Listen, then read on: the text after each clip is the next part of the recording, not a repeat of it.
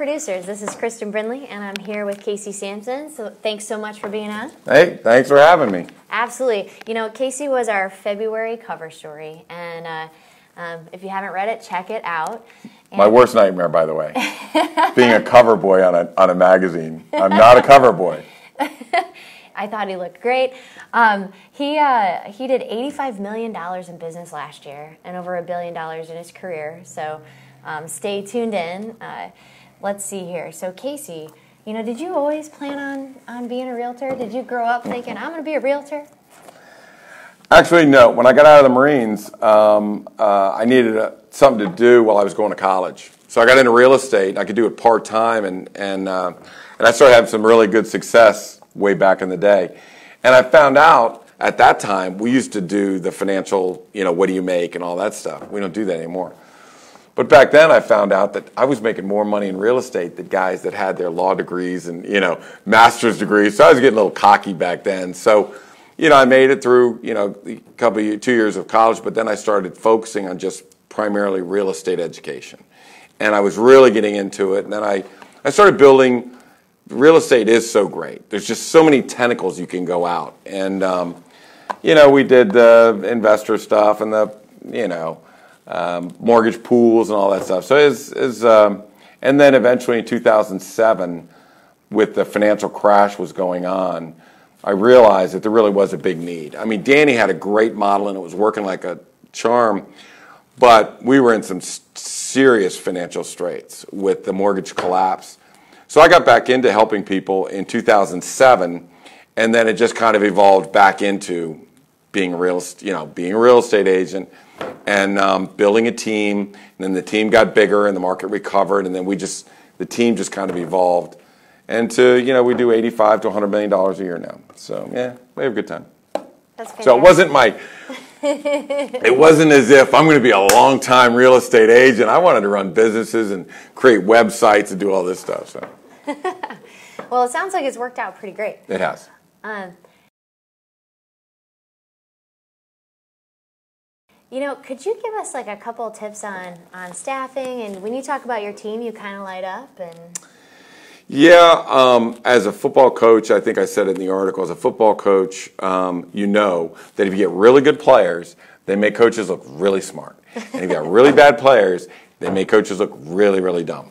So I really focused on getting smart players that make me look smart. So Julie Hart um, was is the longest tenured person at Samson Properties and I was lucky enough to get her as my assistant. And then I got her full time as my assistant, and her and I have kind of grown. She's she's incredible. Michelle is incredible. She's on our staff now too, and I have seven of the greatest agents of all time. So I think what it does is it keeps the old people young, right? So I've got all this experience and knowledge of how to and not do it. And then you have their energy and expertise in social media and, and uh, today's knowledge and I'm not sure who's learning more off of who. Whether I'm learning more off my daughters and my nephew and you know Pam and Jana and or and my brother or or they're learning more from me about how this system really works and how you handle people and handle situations. So it I hate to say it, but it's really a great combination. It's a lot of fun. A lot of fun. Well, and you light up when you talk about like coaching and, and helping other people. Um, we talked about like being the, the tip of the spear and things like that, and that was the sneak peek. So, can you tell us a little bit more about you know what your philosophy is about being the tip of the spear and your marketing? Well, every day you're trying to get better and better, and and kind of the way coaching work, the way football and coaching, which is my passion the way it works is you always take your weakest thing that you're doing. Your team may be really good at this, but not good at that. So you take that weakness and you turn that into your strength. So you're constantly evolving your team in that your weakness now becomes the strength and may expose another weakness.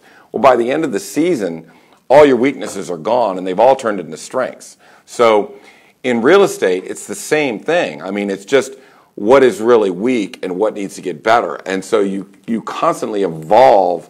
So, quick example um, this year or last year, I think it was really, really important. My one daughter, Morgan, comes on board, and we really started working on the condition.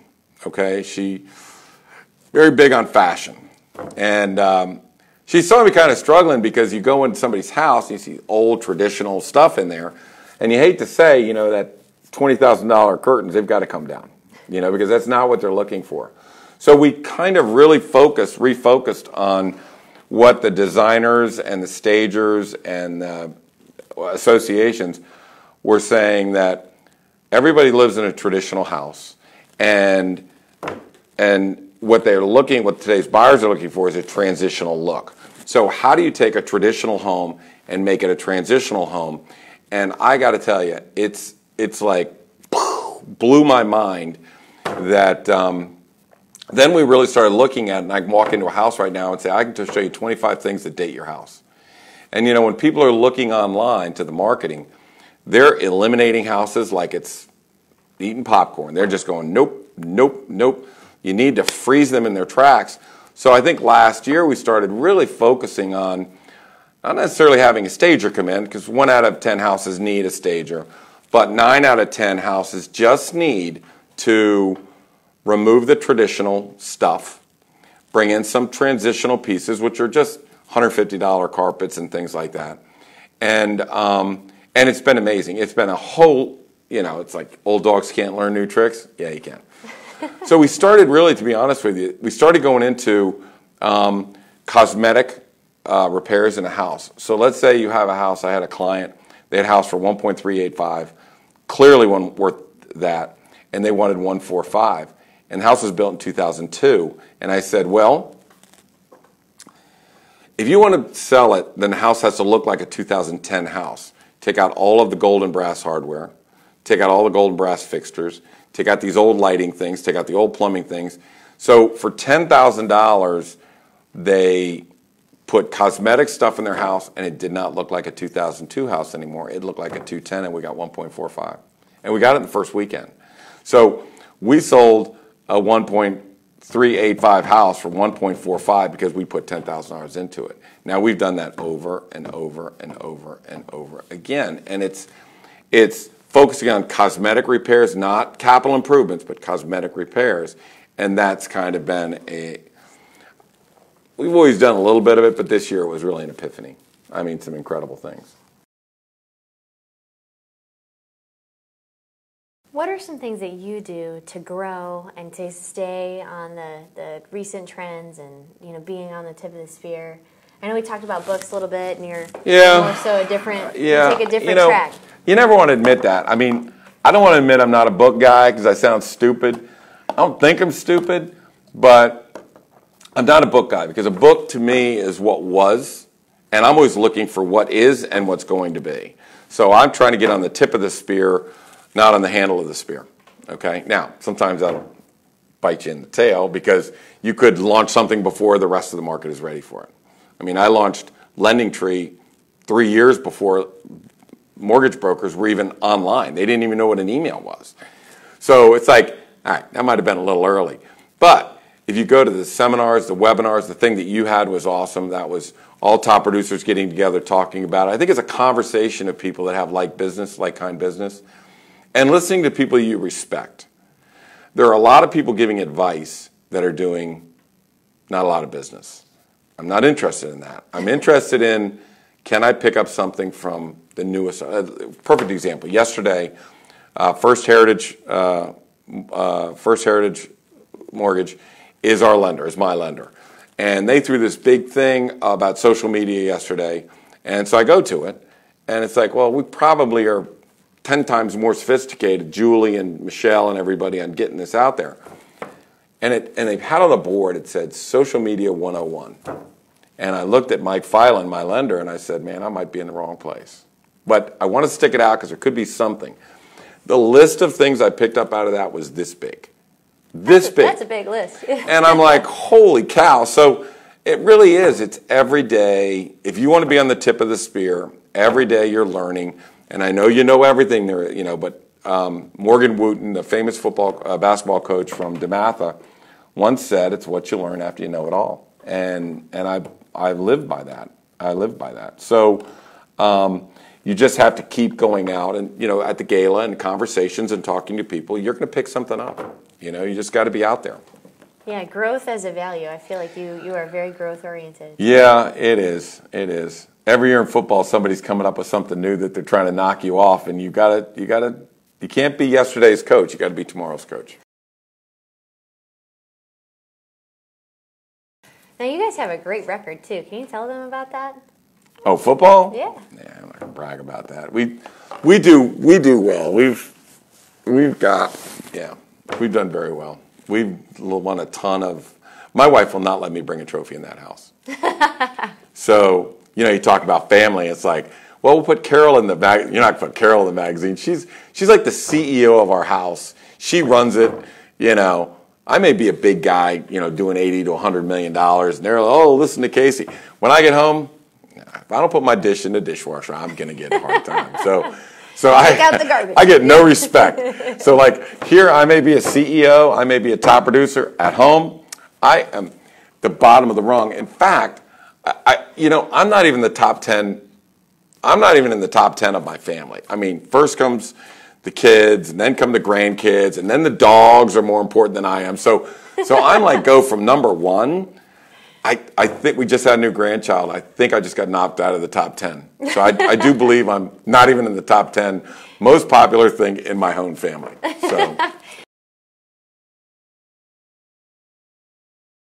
Now, how many kids do you have? You I have three three great kids. I don't I don't know that I deserve them. I have no idea. They all came out beautiful. They all came out great. I have no idea how that happened. Thank God for my wife. But my daughters are are, are beautiful and very smart. And um, really, Kelly has been the backbone of our team for a long time. And I've been trying to recruit Morgan in. And um, she's she's beautiful, but I mean they're both highly intelligent and in their own different ways. I mean, you know, Morgan may be more of a fashion kind of thing, and Kelly is uh, Kelly is gets things done. You know, um, and then um, I have uh, my son Kevin. He he. he's just a great kid, and he he doesn't talk like his dad. He he's he's he's more of a he's going to say very few words, but the words he says are going to be very pinpoint words. You know what I mean? So uh, just another great kid, and and he. So I'm lucky. I got not a loser in the group. I mean, I got three great kids. I got a great wife, and uh, and two adorable grandkids, and now three you know three dogs. So if you if you look at wife, three kids, that's that's Four. four, and then two grandkids, five, six, and then three dogs. Uh, seven, eight, nine. Okay, I'm number ten. I'm still in the top ten.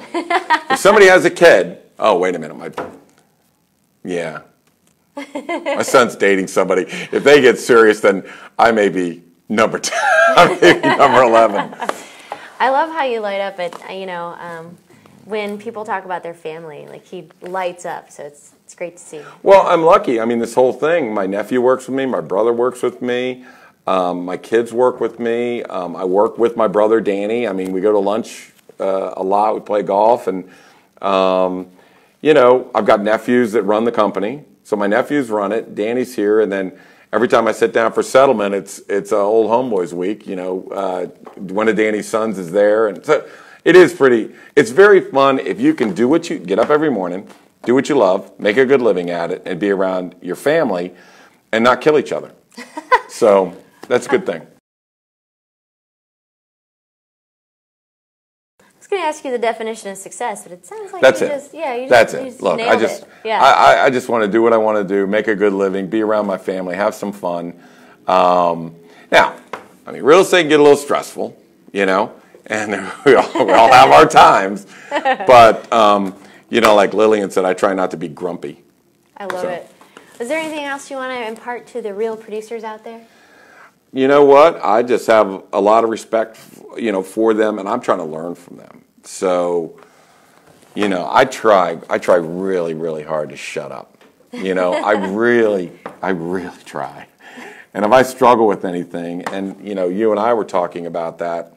Um, you know, we talk about interviewing, you know, our sellers. Interviewing the seller and listening. And, Yeah, it's it's hard because as top producing realtors, we have our story that we want to tell. We you know, do 80 or 100 million dollars a year. We do a billion or two billion dollars in overall real estate. We're proud of our companies and all this. And, and really, uh, just tell one quick story, and, yeah. and this changed all the way I think. I, I in coaching football, uh, one of the problems is the concussions and kids getting hurt in football, and and it is overblown because we do know what the safety things are. So I was conveying to the mothers who are VYI football moms, I said, look, you know, one kid in every 2,000 is going to get a concussion.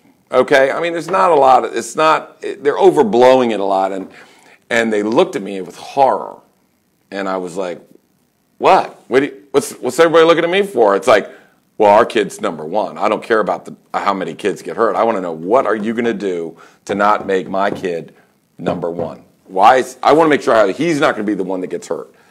So I said, I got it. I'm, ta- I'm, going, I'm going left, and you guys all want to go right. So at that point, we stopped. And I assumed that they were our advocates, that they were all um, comfortable and they were football moms, and, you know, let's go get them. But really, they were concerned as much as anybody about their kids' safety. And all they want to know is, what are you going to do to make my kids safe? So it's like, oh my God, I have a safety protocol. If I just talk about the safety protocol, then they were all happy, then they were all comfortable, and then we were all on the same page. And then I started thinking, well, when I go to a listing appointment, am I, t- am I going left and they're going right? So I immediately started sending all my stuff up front. All whatever you want to know about me, website, look at it before we meet. Because when we get there, I want to interview you. I want to know what you want. Is it how's your kid going to stay safe on football? Is it marketing? Is it you know communications?